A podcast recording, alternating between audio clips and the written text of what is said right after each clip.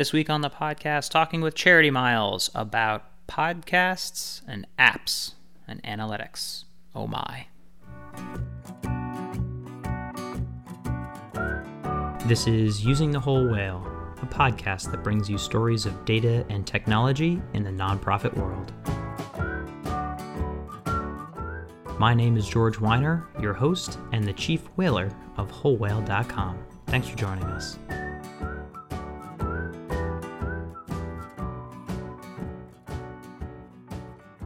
This week on the podcast, we uh, we are interviewing Gene, and he is the founder of Charity Miles. He's been on the podcast before. There are very few people that we uh, we invite back and his uh, his growth is awesome. His mindset is one that I really want you to listen to because he now knows he's in it for the long term. He is paying attention to those key metrics that he knows he needs to move with regard to retention, and he cares. It's clear he cares. He spends uh, so much time focusing on his community, and so much so that he created a podcast to talk to them.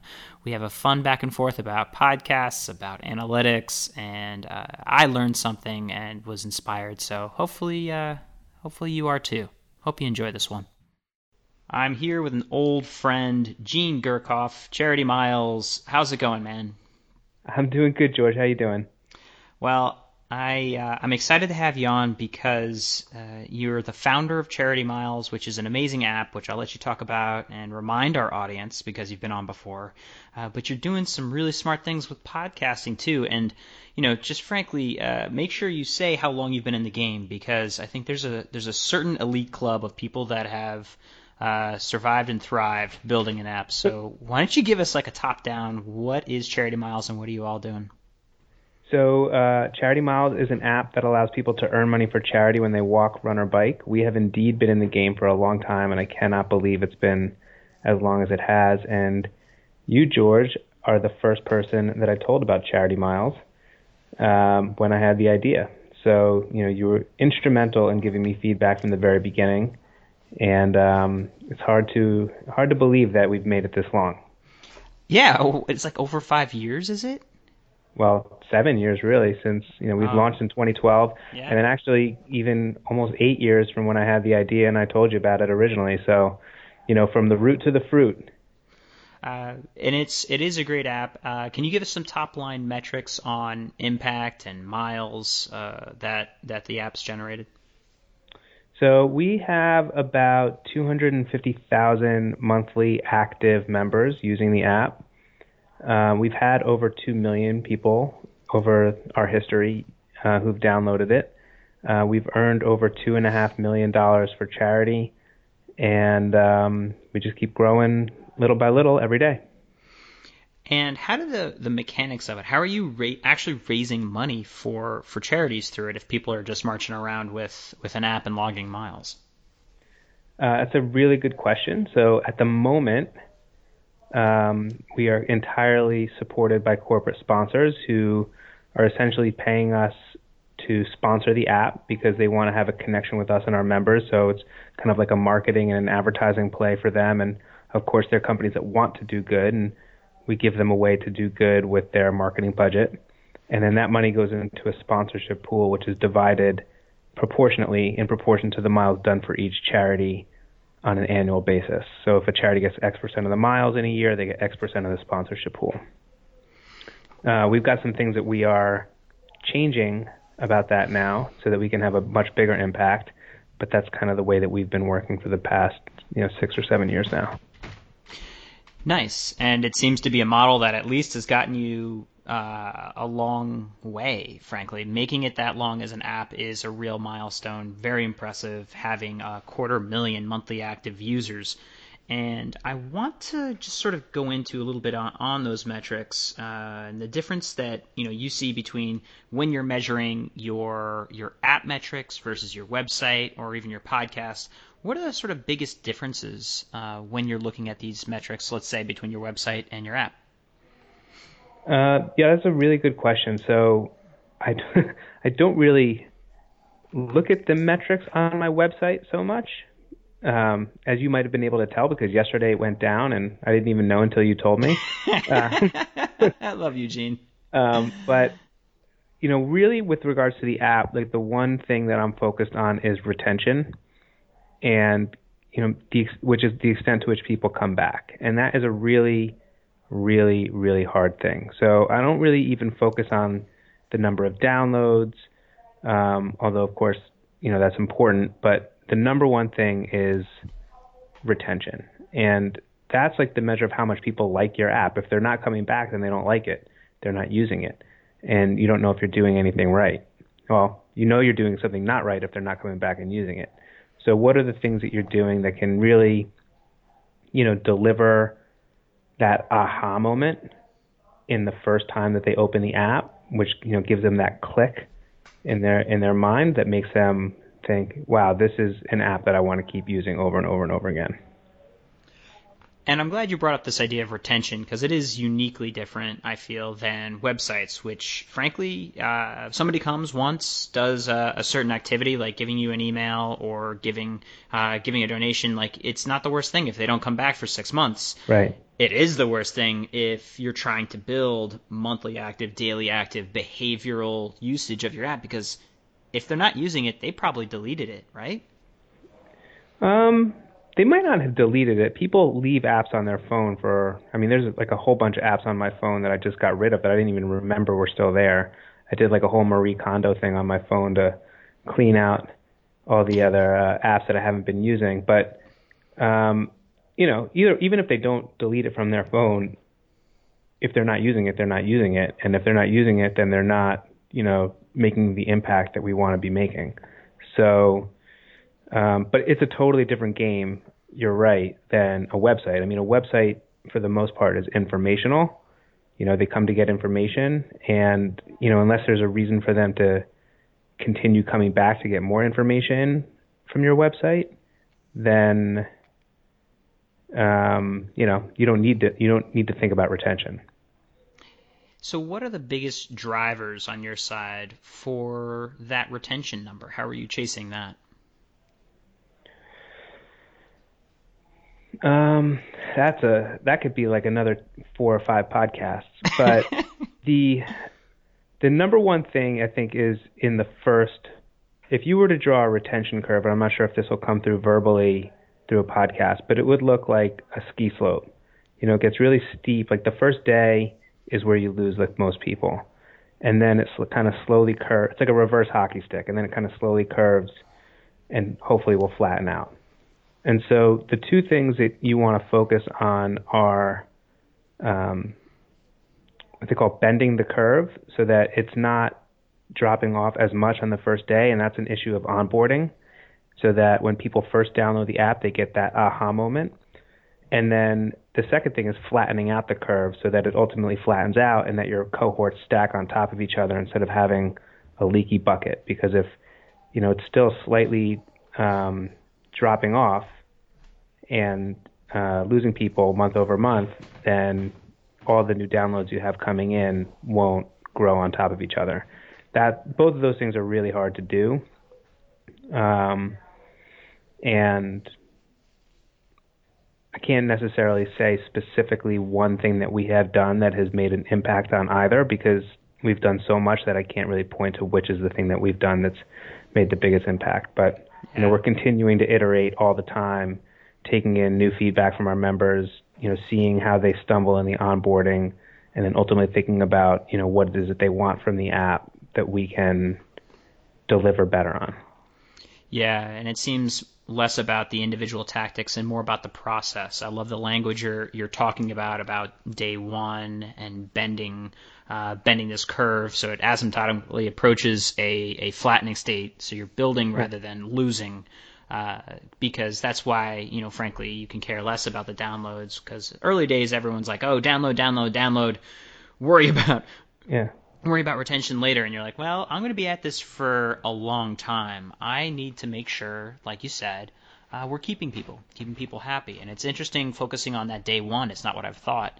I would have thought it was you know nurturing people after the you know 15 30 day drop off but you know most apps on average in the store uh, we're talking about probably 80% of people using it once and then never again. So like immediately mm-hmm. you have to attack that trend and have that first impression it seems.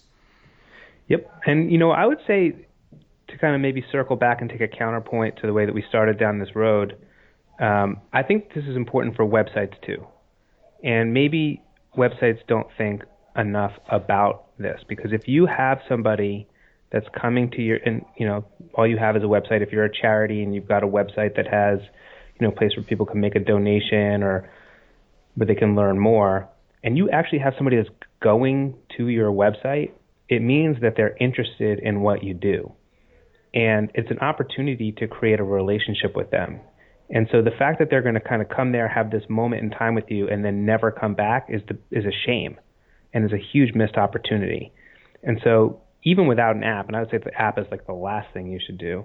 What are the things that you can do to build more of an ongoing relationship with those people, so that they want to keep coming back to your website, so that there is something new for them to expect there on an ongoing basis. So that they do want to sign up for your newsletter and open it, because that in itself is a, a retention type relationship where you're continuing to have engagement and conversation with them. They're not going to donate to you every day, but donating is only, you know, one of the things in a relationship that you would want with your stakeholders.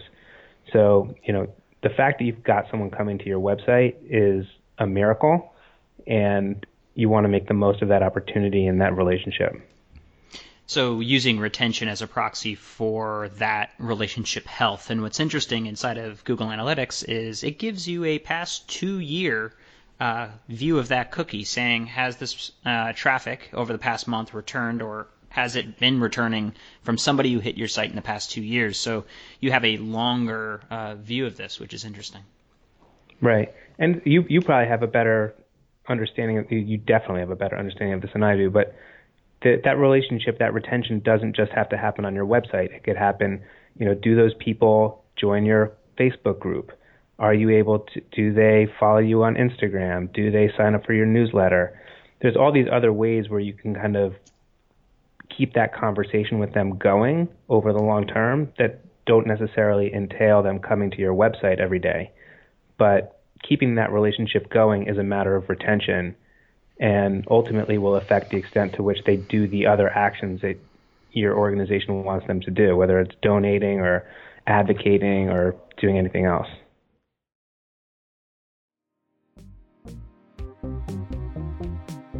Hi, this is Mark Hrywna from the Nonprofit Times. You might remember me from such stories as the NPT 100 or the best nonprofits to work for. If you haven't heard, the Nonprofit Times has its own podcast. It's called Fresh Research.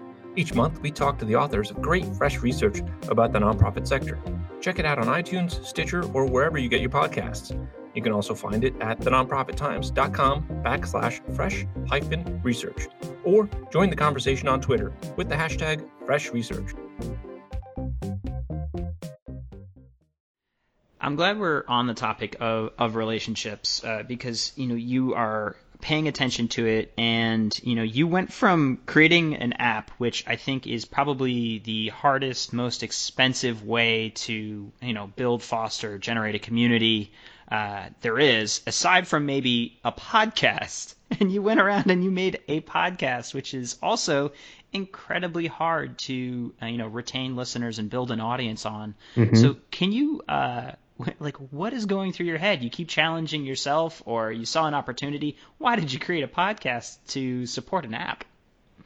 Um, we, we just started to think about charity miles as more than an app but as a community and that community had a lot of different touch points whether it was you know people using the app and engaging in the app to the way that we are able to have conversations with them on Facebook and our Facebook group to having a group on Strava to having you know a newsletter where we engage people and you know people actually reply to me and I write back uh, in our newsletter.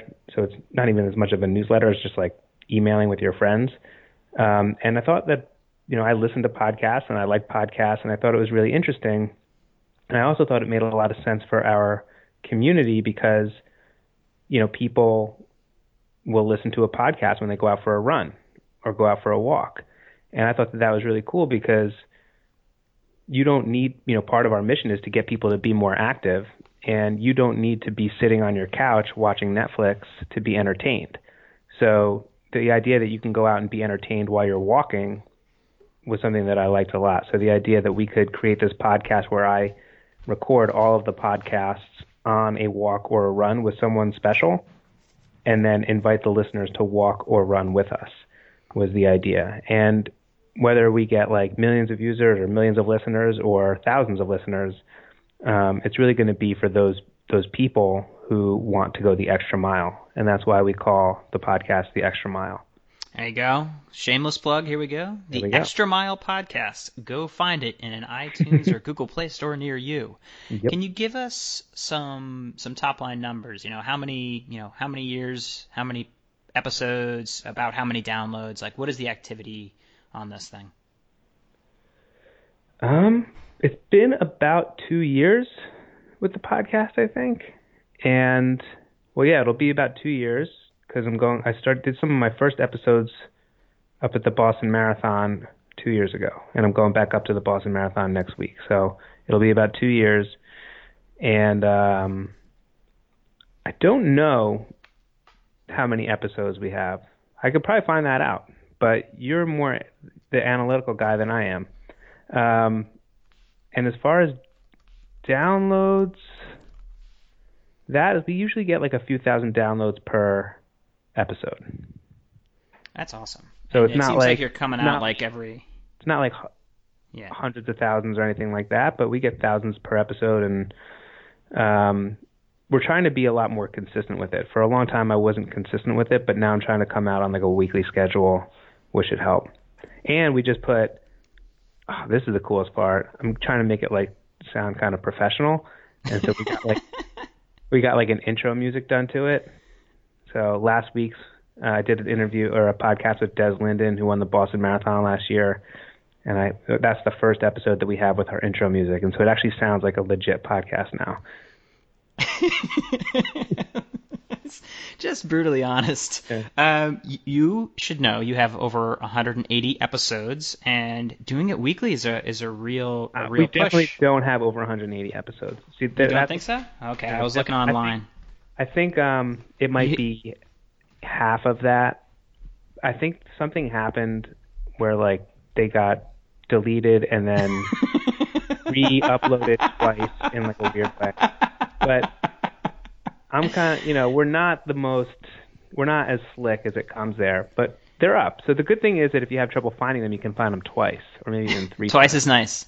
Yeah. Uh, but a thousand, uh, you know, a thousand listens is not uh, insignificant for each episode, and, and seemingly worth it because I want to come back to the the reason why and the idea that I think you can steal from Gene here is having those conversations with your audience uh, over email, over Facebook, and even on the podcast, making them the heroes. Uh, and it also is aligned here because people are consuming this media on the run. What an interesting vertical to say, hey, here's a whole uh, time during the day where entertainment uh, has a niche, and uh, it seems like you are, you know, meeting a need there.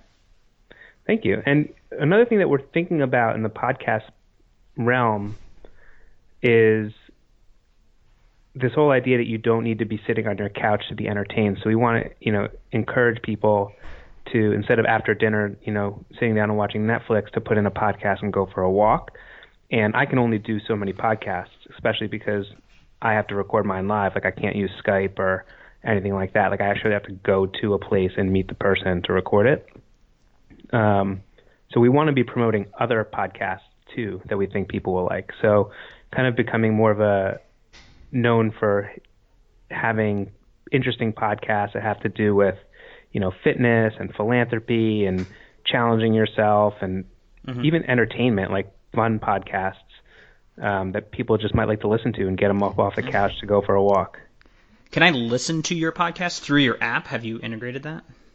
No, I mean we have the podcast in the app, but when you click it, it just takes you out to the app store, which is fine. Like we don't need to have a podcast player in the app, Yeah. Yeah.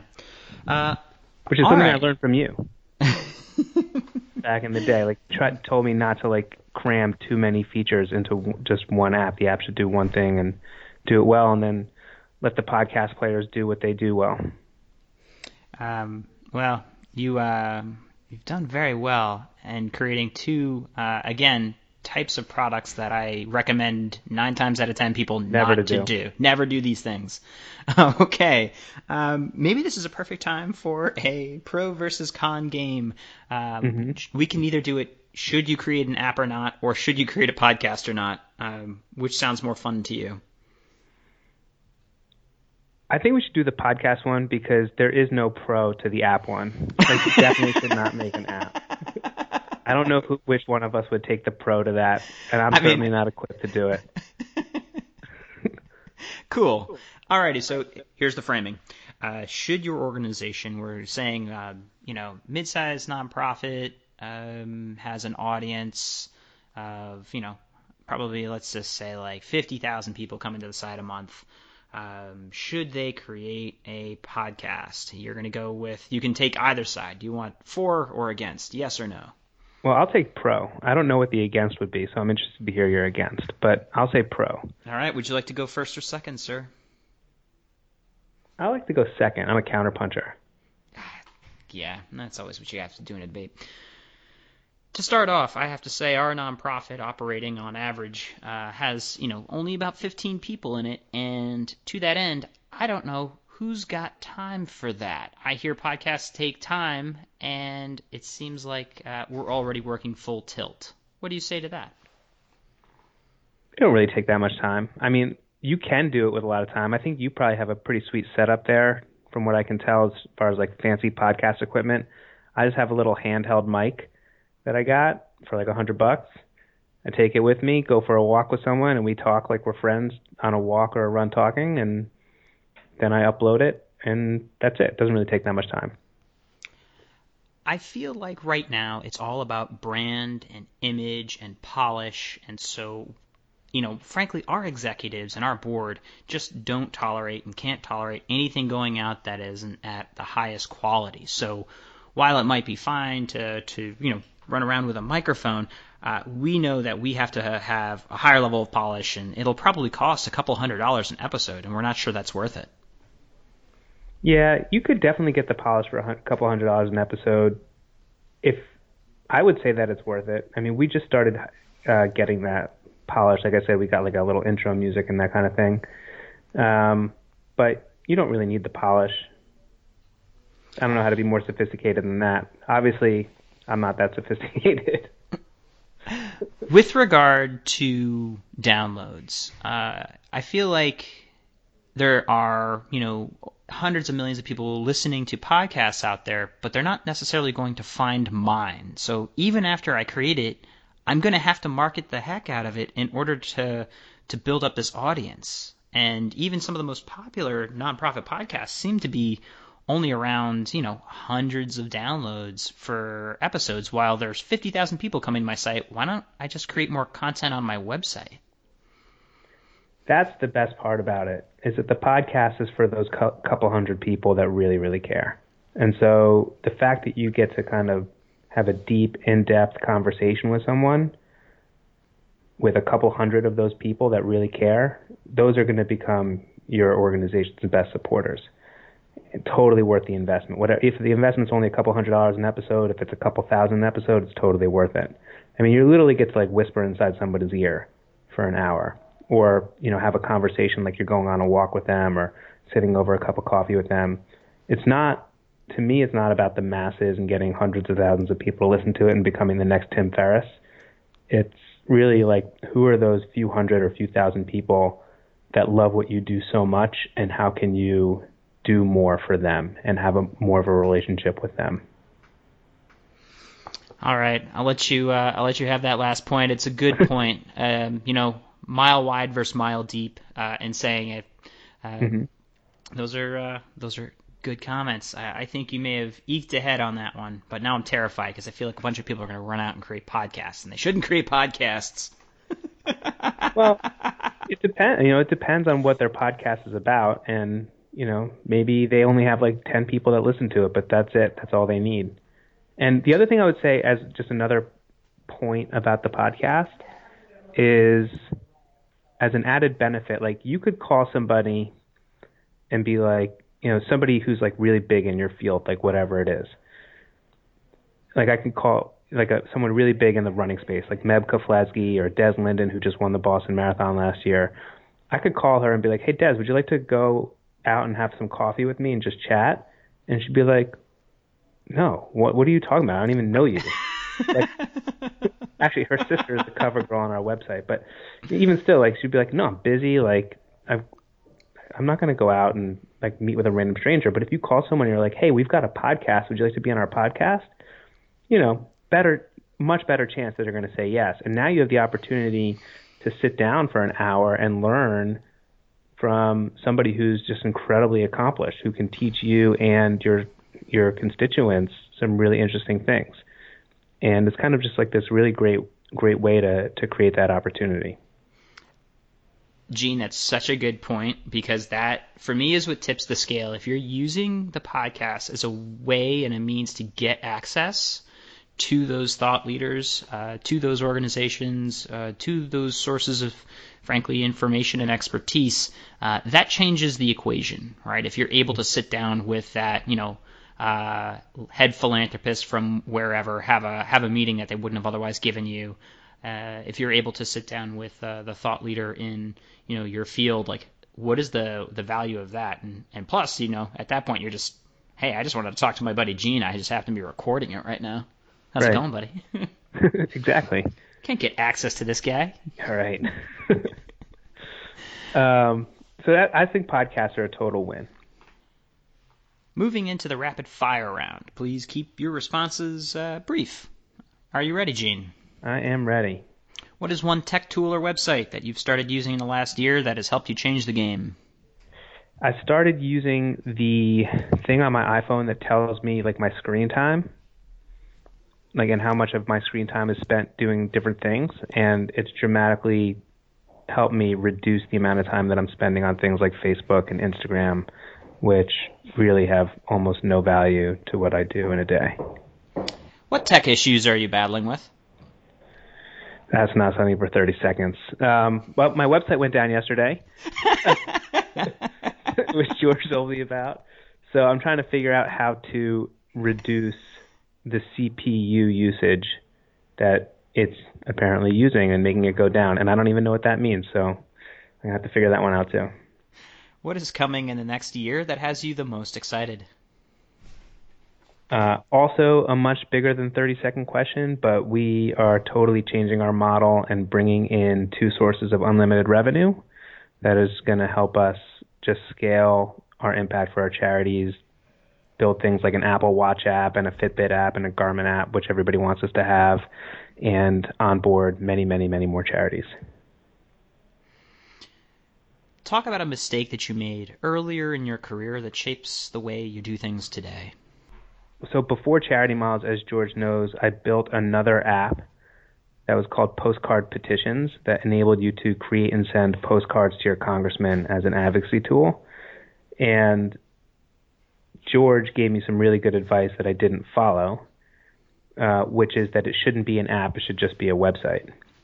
Um, and then he also gave me some other advice that I didn't follow, which is that I shouldn't do the other thing I did, which was enable you to create and send real postcards to your friends because it should just do one thing and do it really well.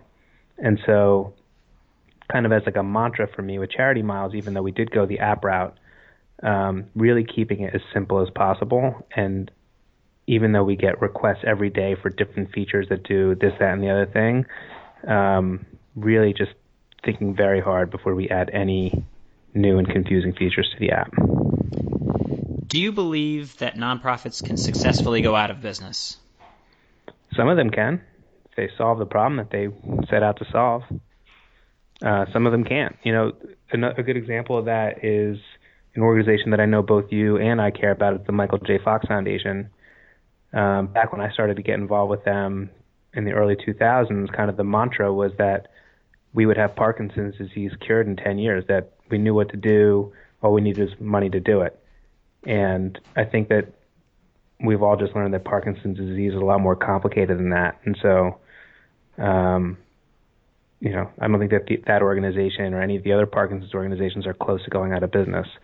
But there certainly are organizations that could solve a problem that are working on a, a more immediately solvable problem that could go out of business. All right, you jump in the hot tub time machine back to that initial conversation where you're sharing your idea with me about Charity Miles. What advice would you give yourself at that meeting? Listen to George. Listen uh, to George. To push you a little bit more, you've started the company, you're a year in. What advice do you give that Gene?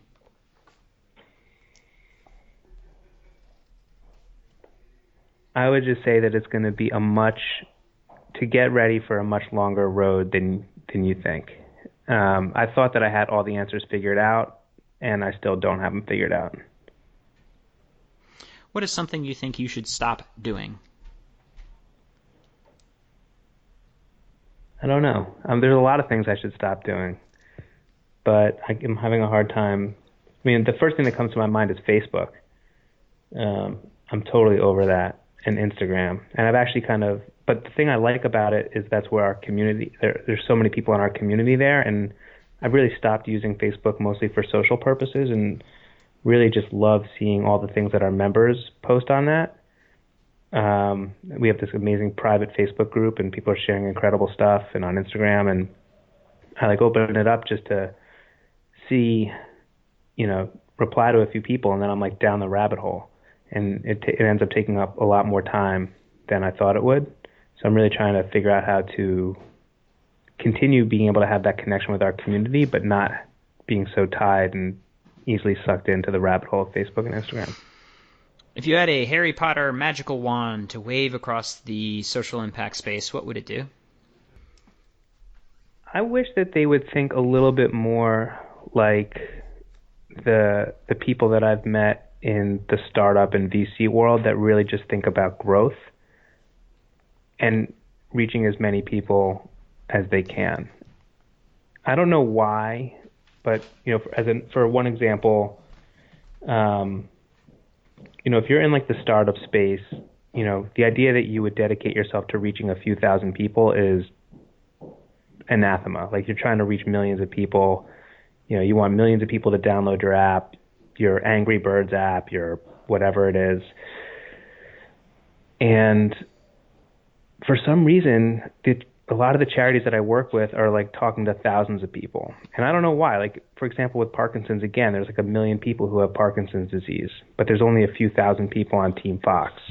I don't know why everybody who's affected by Parkinson's disease and their families aren't on Team Fox. And I wish that we could figure out a way to think about you know how we scale our organizations in the way that the kind of the startups and the, the VC backed startups think about scaling their organizations. How did you get started in the social good world?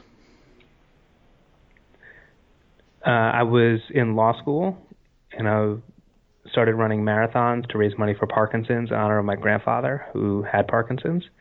And he was on the board of the Parkinson's Disease Foundation. So that's who I, I started to raise money for them. And I wanted to, um, I started to see these other teams, like Team for Cancer and Team for MS at the different races I was doing, and thought we should have a team for Parkinson's. And so I asked the Parkinson's Disease Foundation if they wanted to do that, and they said no. And then I met uh, one of my grandfather's friends introduced me to Debi Brooks, who was a co-founder of the Michael J. Fox Foundation and I kind of asked her about starting a team for Parkinson's, and she was kind of thought about the idea, but she also needed some legal work done to get their new office lease done. And I had started working at a firm in the city, so I started doing pro bono legal work for the foundation. And over the course of a year or so, they started Team Fox, and I was one of the founding members of that. And that was kind of how I started to get involved in the social impact space. What advice would you give current college grads looking to enter the social impact sector? Two things. One, I would say, is have a very broad view of what you mean by social impact sector. Um, I think you could go work for Apple and consider yourself in the social impact spe- sector. I think you could go work for Goldman Sachs and consider yourself in the social impact spec- sector. Um, I think you can go work for the Michael J. Fox Foundation or another charity and consider yourself in the social impact sector. So I would just say I have a very broad view of what you mean by social impact. Um, find something that truly interests you, and then get involved, like volunteer with an organization just to see what you think about if that's right for you. And the final hardball coming at you is how do people find you? How do people help you, Gene? Uh, Charity Miles. Go to our website if it's up and running. Um, we're on all the social media channels if I'm checking them at Charity Miles and download the app. You can just go to the App Store and type in Charity Miles, download it, and our podcast. If you type in Charity Miles, you'll find it. It's called The Extra Mile by Charity Miles. There's actually another Extra Mile podcast out there, um, which is also a very good podcast if you want to listen to that one too, like Galloway. um, but ours is the yellow one with the Charity Miles logo on it. Gene, thank you for uh, creating this amazing community that is continuing to raise money for so many important causes and sharing your knowledge with us today. Thank you, George. Well, that was predictably enjoyable. Uh, really love talking with Gene and his mentality about growing the app, the community, and you know the the metrics focus over time uh, while paying attention to your audience and retention. We uh, left the mic on afterward because Gene kind of teased us with uh, features he was working on, and they're really great features. So uh, here is that section of our conversation for you now. What's going on with uh, you get some extra some funding sources or or avenues that you're opening up for the app? Yeah, so the big challenge that we have, and you know kind of the background is that we're limit we have a limited amount of money to give away. Mm-hmm. And I have not yet found a sponsor willing to write me a blank check. Yeah. So in order to, you know, we have over 2,000 charities that are on our waiting list, and we can't add them because we don't have enough money to support them. Our users, you know, the things that our members want are you know, basically the use case that everybody wants is to go out for a walk with their Fitbit or run with their Garmin, look down at their watch and see that they've earned some money um, without having to start the app, without having to remember to finish the app, and all that kind of stuff. So we are thinking about that and bringing into the equation different sources of revenue that are not just our sponsors so that one we can have more unlimited money to support more charities, and two, so that we can make that use case of you going out for a walk with your your watch and looking down at your watch possible. Um, and so the two sources are programmatic advertising and peer-to-peer fundraising. So on the programmatic advertising, we've built like a pedometer in the app. And if you just open the app and you check your steps, we call an ad exchange. And if there's an ad available, you have the option for whether or not to engage with it. And if you engage with it, you earn five cents for your charity. And if you don't, then you don't earn the five cents. Um, so the more you check your steps, the more five cent, you know, bonuses you earn. And then we're building in like different exercises where you can do like a workout of you know, like say you want to do an ab workout or something. We'll give you a series of ab exercises never ending in random order, 30 seconds each. And in between each one, we'll call an ad exchange. And if there's an ad available, we'll play an ad. And you can rest and lovingly watch the ad if you want, or you can keep exercising through the ad and ignore it. And I don't care because it's not my sponsor. Um, so just like keep exercising through the ads and turn them into money for charity. And if you do a 10 minute workout, you can earn a good amount of money. If you do an hour workout, you really earn a lot of money. Wow. I feel like there's like an ab for ads or exactly. ads for ads for abs kind of kind of game you can do here. Yeah, so that's kind of the idea is like creating a game like the more you work out, the fitter you're going to get and the more of these stupid ads are going to turn into money for charity. And it's totally unlimited, so because these ad exchanges are unlimited. Would you be okay if I shared this piece or is this sort of like under the under the curtain? No, you can share. I mean on the podcast? Or yeah. You... Or is that too public for no, you? that's fine. All right. Are we still there recording? Oh, I always record, just in case. just in case someone says something awesome. This is really fascinating. This is exciting. This is exciting. Oh yeah, we'll do it. Uh, this will be in the uh, the in the blooper reel. The bloopers. Um, perfect. All right, uh, buddy. Um, yeah, everything then, else good? Yeah, everything else is good. And the second piece, which I'll just tell you, is the peer-to-peer fundraising. We're creating something where you'll have every member of Charity Miles will have their own pledge page, and you can send that to your friends, and they can pledge to sponsor you. So they won't actually enter their credit card information or anything, but they'll say, I sponsor George 10 cents a mile. The more pledges you get, the more your miles are worth.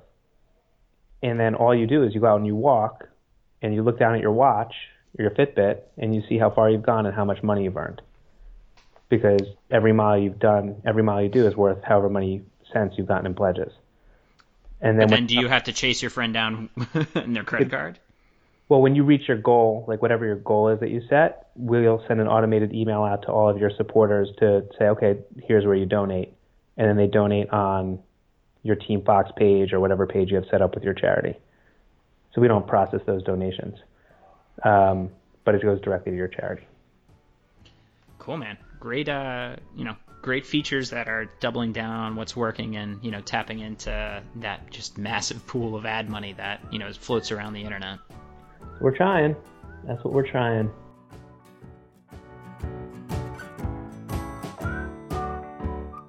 This has been Using the Whole Whale. For more resources on today's show, please visit wholewhale.com slash podcast and consider following us on Twitter at Whole Whale. And thanks for joining us.